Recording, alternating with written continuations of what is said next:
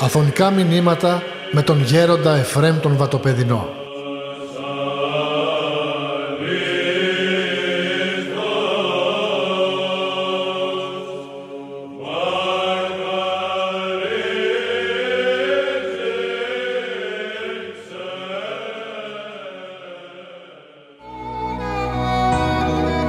Το Αγίον Όρος περικλεί ένα μυστήριο το οποίο όλοι μας το ζούμε, άλλος λίγο, άλλος πολύ. Και αυτό το μυστήριο είναι το μυστήριο της παρουσίας του Θεού. Μέσα στον κόσμο, μέσα στις βιωτικές μέρημνες, μέσα στην πίεση των ανθρωπίνων μελημάτων και πραγμάτων, μέσα στην, στην, στη βιασύνη που δυστυχώς δεν έχουμε χρόνο να κάνουμε εκείνο, να κάνουμε τούτο, να κάνουμε το άλλο και συνεχώς ο άνθρωπος βρίσκεται σε μία ένταση. Έρχεται εδώ στο χώρο αυτόν και πραγματικά φεύγει από τον χρόνο. Και να ξέρετε ότι το ότι φεύγουμε από τον χρόνο και, είμαστε σε μια άνεση χρονική αυτό το πράγμα μας βοηθάει ώστε να έχουμε μια ησυχία εσωτερική. Και αυτή η εσωτερική ησυχία μας βοηθεί διότι μέσα στην εσωτερική ησυχία υπάρχει ειρήνη στην καρδία και με την ειρήνη του Χριστού στην καρδιά μπορούμε να κοινωνήσουμε σωστά με τον Χριστό. Γι' αυτό και εδώ πέρα όπως βλέπετε το κέντρο της ζωής ενός ασκητικού κέντρου όπως είναι το μοναστήρι είναι η Θεία Λειτουργία, είναι η ακολουθία. Κάθε μέρα οι μοναχοί από το μεσονυχτικό μέχρι και το απόδειπνο περίπου είναι 8 ώρες την ημέρα στην ακολουθία. Και καμιά φορά διαρωτώ και λέγω έτσι σε μερικούς προσκυνητές πώς εμείς πάμε σχεδόν 8 ώρες την ημέρα στην εκκλησία εσείς δεν μπορείτε να πάτε μια ώρα την εβδομάδα στην εκκλησία στη Θεία Λειτουργία και όμως δεν το κάνετε. Και όμως δεν το κάνετε. Γιατί; Διότι υπάρχει αμέλεια. Υπάρχει η, πνευματική αδιαθεσία, υπάρχει η πνευματική ολιγάρχεια την οποία δυστυχώς την έχουμε αρκετή και δεν ποθούμε και δεν αγωνιζόμαστε και δεν προσπαθούμε έτσι να βρούμε τη χάρη του Θεού μέσα σε αυτήν τη ζωή της Εκκλησίας που η ζωή της Εκκλησίας όπως είπα είναι οι ακολουθίες, είναι η Θεία Λειτουργία, είναι οι παρακλήσεις, είναι τα απόδειπνα, είναι οι χαιρετισμοί της Παναγίας. Όλα αυτά δεν δίνουμε σημασία σε αυτά όλα. Γι' αυτό και οι άνθρωποι είναι κενοί πολλές φορές. Είναι δυστυχείς διότι δεν έχουν αυτή τη χάρη του Θεού μονίμως στην καρδιά τους ώστε πραγματικά να γευτούν την χάρη του Θεού. Διότι η χάρη του Θεού είναι κάτι που το γευόμεθα όλοι. Αρκεί να το πάρουμε, αρκεί να το έχουμε, αρκεί να το ποθούμε. Διότι ακριβώς η χάρη του Θεού έρχεται μέσα στον άνθρωπο και με έναν οντολογικό τρόπο αμέσως γεύεται τη χάρη του Παναγίου Πνεύματος. Γι' αυτό αδελφοί μου η Εκκλησία αυτό το οποίο έχει να δώσει σε όλους μας τι είναι; Είναι ο θησαυρός που λέγεται άκτιστος Θεία Ενέργεια. Τι είναι η άκτιστος Θεία Ενέργεια; Είναι η ενέργεια της θεότητος που δίνεται στην καρδιά του ανθρώπου για να αυτός το ζητήσει, το ετούντι δίδεται, το κρούντι ανοιγήσεται. Έτσι ακριβώς. Γι' αυτό πρέπει να μην ξεχνάμε ότι μετά την πτώση του ανθρώπου αυτό που είναι ενάθικτον είναι το θέμα της ελευθερίας του ανθρώπου. Και μάλιστα σε αυτή την ελευθερία όταν κανείς τη μεταχειριστεί σωστά τότε με την ελευθερία του και βιάζει τον εαυτό του και αγωνίζεται με τον εαυτό του ώστε πραγματικά να γευτεί τη χάρη του Παναγίου Πνεύματος. Και όταν κάποτε πήγα να πάρω φαγητό όταν είμαστε στη Μόνη Κουτουρμοσίου στον Άγιο Παΐσιο με ρώτησε ο Άγιος χωρίς να το περιμένω. Μου λέει κατά τη γνώμη σου ποιος είναι ο ολοκληρωμένος άνθρωπος; Εγώ έπαθα έτσι μια μηχανία. Και, και για να με βγάλει από την μηχανία ο Άγιος Παΐσιος απάντησε ο ίδιος. Πολύ να σου πω εγώ μου λέει. Ο ολοκληρωμένος άνθρωπος είναι ο Άγιος. Αυτός είναι. Ε, διερωτηθήκετε ποιος είναι ο Άγιος. Τι είναι ο Άγιος. Δεν είναι ο αλάθητος. Δεν είναι ο αναμάρτητος ο Άγιος. Ποιος είναι. Αυτός καταρχήν που μετανοεί συνεχώς. Αυτός ο οποίος κάνει λάθη αλλά βάζει αρχήν κάθε μέρα. Γι' αυτό όπως λέει στο γεροντικό ποιος είναι ο αληθινός χριστιανός. Όχι ο αναμάθητος, όχι ο αλάθητος, αλλά ο καθεκάς την ημέρα θέτων αρχή. Είναι πολύ σημαντικό. Διότι ξέρετε ο Άγιος φεύγει από τα κόμπλεξ αυτά τα οποία έχουμε όλοι μας και πολλές φορές διερωτώμεθα γιατί δεν μου μίλησε αυτός, γιατί δεν μου χαιρέτησε ο άλλος, μα αυτός δεν μου μίλησε ψυχρά. Ο άλλος μου μίλησε πολύ στεγνά, ο άλλος δεν με είδε καθόλου, δεν με έλαβε υπόψη. Ναι, ο Άγιος δεν λέει έτσι όμως, ο Άγιος λέει εγώ εμίλησα σωστά στον συνάνθρωπό μου. Εγώ έδειξα αγάπη στον συνάνθρωπό μου. Δεν με ενδιαφέρει αν αυτός μου έδειξε αγάπη ή δεν μου έδειξε. Διότι πράγματι ο Άγιος τον ενδιαφέρει πώς αυτός διάγεται έναντι του ανθρώπου, έναντι του συνανθρώπου του. Γι' αυτό και οι Άγιοι Πατέρες έλεγαν ρίξε το πτέσμα επάνω σου, όχι στον άλλον και δέχω πειρασμόν έως εσχάτης αναπνοής. Γι' αυτό αδελφοί μου το Άγιον Όρος είναι ο κατεξοχήν τόπος της μετανοίας. Και έρχεστε εδώ και βλέπετε τους μετανοούντες. Οι μοναχοί είναι μετανοούντες. Και μάλιστα ήρθε κάποιο παιδί εδώ ο οποίος ήταν πολύ αδιάφορος ενώ στην αρχή όταν ήταν μικρό παιδί ήταν κοντά στην εκκλησία μετά σπούδασε στην Αμερική και έγινε πάρα πολύ εχθρός της εκκλησίας. Η μητέρα του όμως είναι πολύ ενάρετη γυναίκα με παίρνει τηλέφωνο, την ήξερα καλά και λέει θα έρθει ο Γιαννάκης λέει πάνω σε παρακαλώ γέροντα δώσ' του λίγη σημασία. Λέω θα προσπαθήσω.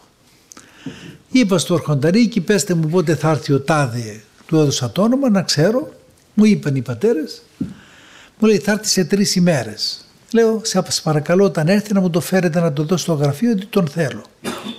Μου λέει ο ένας αδελφός που είναι στο Αρχονταρίκη είναι γνωστός σας γέροντα. Όχι λέει δεν το ξέρω αλλά είμαι γνωστός πολύ με τη μητέρα του. Τέλος πάντων ήρθε αυτός, εγώ τον είδα ότι ήταν μικρό παιδί, τώρα είναι τελειόφυτος ιατρικής. Ήρθαν εδώ, μου λέει, ξέρεις, πρέπει να εξηγηθούμε πρώτα, μου λέει. Του λέω, να εξηγηθούμε, Γιαννάκη. λοιπόν, καταρχήν μου λέει, δεν θα σου μιλώ στον πληθυντικό, μου λέει. Του λέω, μα λίμωνον, εγώ ένας είμαι, του λέω. Και εσύ ένας, γιατί να μιλάς στον πληθυντικό. Του άρεσε. Το άλλο του μου λέει δεν θα σου φιλώ το χέρι σου μου λέει. Του λέω όχι να με το φυλάς αλλά θέλεις φτύσε το του λέω. Φτύσε πάνω να χαρείς του λέω. Αυτός σε έπαθε έτσι αυτό. Όχι μου λέει δεν θέλω να το φτύσω αλλά μην περιμένεις χειροφίλημα από μένα. Ήρθα να δω και τι κάνετε εσείς οι καλόγεροι μου λέει να δω και εγώ έτσι να διερευνήσω. Του λέω να διερευνήσεις. Ότι ήρθαν εκεί μου λέει και εσείς δεν κάνετε τίποτε μου λέει. Ήρθα εδώ δεν είδα τίποτε. Του λέω τι να κάνω, δεν κάνουμε τίποτε ρε Γιάννη του. Τι να κάνουμε. Εμείς εδώ πέρα ερχόμαστε εδώ, κάνουμε μια προσευχή, παρακαλούμε τον Θεό να μας ελεήσει, να μας συγχωρέσει. Άντε και εσείς το ίδιο πράγμα είστε με τους άλλους που είναι έξω, μου λέει. Τώρα εμείς είμαστε χειρότεροι, του λέω. Τέλος πάντων μου λέει: Άκου να δεις, πρέπει να είμαι δίκαιος, μου λέει. Μου λέει: Είδα μερικούς μοναχούς μου λέει, που έχουν πολύ φωτισμένα πρόσωπα, μου λέει. Αυτό δεν πρέπει να το κρύψω. Αυτά τα πρόσωπα μου λέει δεν τα βρίσκω έξω. Α, λέω, κάτι ετσίμπησε. Λοιπόν, το τόνιζε μου το ξανά, λέγει και λοιπόν του λέω τώρα να θα χάσεις το κράβι, πρέπει να φύγεις. ναι. Λοιπόν, έφυγε ο καημένος και γιατί και, και παρόλο που ήρθε με τόση προκατάληψη αυτό το παιδί, ήταν πολύ μπερδεμένο, πάρα πολύ μπερδεμένο. Εν τούτης, επρόσεξε το φωτισμό μερικών προσώπων των μοναχών. Δεν νομίζετε ότι αυτή είναι η ωφέλεια του παιδιού αυτού; Οπωσδήποτε. Και αυτόν το Άγιον Όρος είναι τόπος που μπορεί να ωφεληθούν όλοι. Και οι ασεβείς και οι μισοβέζικοι και οι νερόβραστοι και οι ευλαβείς. Διότι εδώ πέρα ο χώρος αυτός περικλεί πολύ πνευματική ενέργεια που μετέχει ο άνθρωπος αυτής της αχτής του πνευματικής ενεργείας και πραγματικά εφραίνεται η καρδία. Λένε οι Άγιοι Πατέρες, εάν ο άνθρωπος και μια φορά στη ζωή του γευτεί τη χάρη του Αγίου Πνεύματος, δεν τη ξεχνά ποτέ στη ζωή του. Ποτέ. Γι' αυτό και εύχομαι κι εσείς που ήρθατε εδώ με τόσο πόθο και αυτόν τον καιρό είμαστε πολύ γεμάτοι εδώ παραδόξως είναι αυτή τη στιγμή είστε, οι προσκυνητές μόνον εκτός από αυτούς που φιλοξενούνται μονίμως είναι 190 απόψε. Λοιπόν και εμείς σας δεχόμεθα με πολύ αγάπη διότι ξέρουμε ότι όπως είπα στην αρχή έρχεστε από πόθον Θεού έρχεστε με θείαν δίψαν έρχεστε για να ωφεληθείτε, έρχεστε να προβληματιστείτε, έρχεστε να γεμίσετε τις μπαταρίες όπως έλεγε ο Άγιος Παΐσιος και να φύγετε ηλιωμένοι υπό τη δεξιάς του υψίστου. Γι' αυτόν ο χώρος του Αγίου Όρους είναι χώρος ιδιαίτερα πνευματικός, είναι χώρος ιδιαίτερα αγιασμένος, είναι χώρος και κοσμημένος με πολλές εικόνες της Παναγίας. Γι' αυτό και δεν είναι τυχαίο ότι το Άγιον Όρος ονομάστηκε το περιβόλι της Παναγίας. Και μάλιστα η μονή Βατοπεδίου είναι η μόνη μονή στον κόσμο που είναι και κοσμημένη με επτά θαυματουργές εικόνες της Θεοτόκου και με αυτήν τούτην την αγιοτάτη θεομετωρική ζώνη. Άρα λοιπόν το Βατοπέδι και ιστορικά αλλά και πνευματικά αποδεικνύεται ότι είναι ένα θεομετωρικό κέντρο που έρχεται κανείς και αναπνέει τη χάρη της Παναγίας. Και θυμάμαι τον Παπαεφρέν τον Κατουνακιώτη ο οποίος, ο οποίος ήρθε στο βατοπέδι, πήγε να προσκυνήσει την παραμυθία και συγκινημένος ένδακρης τότε μπροστά στην εικόνα της Παναγίας της Παραμυθίας λέει έτσι φωναχτά «Παναγία μου, εάν είναι όλο το Άγιον στο περιβόλι σου, το βατοπέδι είναι ο θρόνος σου». Αυτό το είπε. Και αυτόν εύχομαι και εσείς εδώ που είστε αυτές τις μέρες και αυτές τις ώρες να παίρνετε από τα θεομετωρικά νάματα, να τα γεύεστε και πραγματικά να προετοιμαστείτε ότι να πάρετε αυτό που σας ανήκει σαν αθάνατο ψυχή που έχετε όλοι σας ώστε πραγματικά να αποχωρήσετε και χαριτωμένοι, ευλογημένοι και με τον πόθον να ξαναέρθετε πίσω και να γίνετε για πολλωστή φορά προσκυνητέα του Αγίου Όρους. Διότι ο προσκυνητής του Αγίου Όρους είναι αυτός ο οποίος παίρνει παρηγοριά. Γι' αυτό και ο Άγιος Παΐσιος μου έλεγε κάποτε που δεν θα το ξεχάσω ποτέ εάν ο κόσμος είχε σε σωστή θεώρηση του Αγίων Όρους θα είχαν κλείσει πολλά ψυχιατρία. Έτσι μου έλεγε. Διότι ακριβώς έρχεται εδώ βρίσκει την χάρη που έχουν εδώ οι τόποι διότι αυτός ο τόπος έχει τη χάρη των προσευχομένων προαπελθόντων αναριθμήτων πατέρων στην υπερχιλιετή ιστορία του.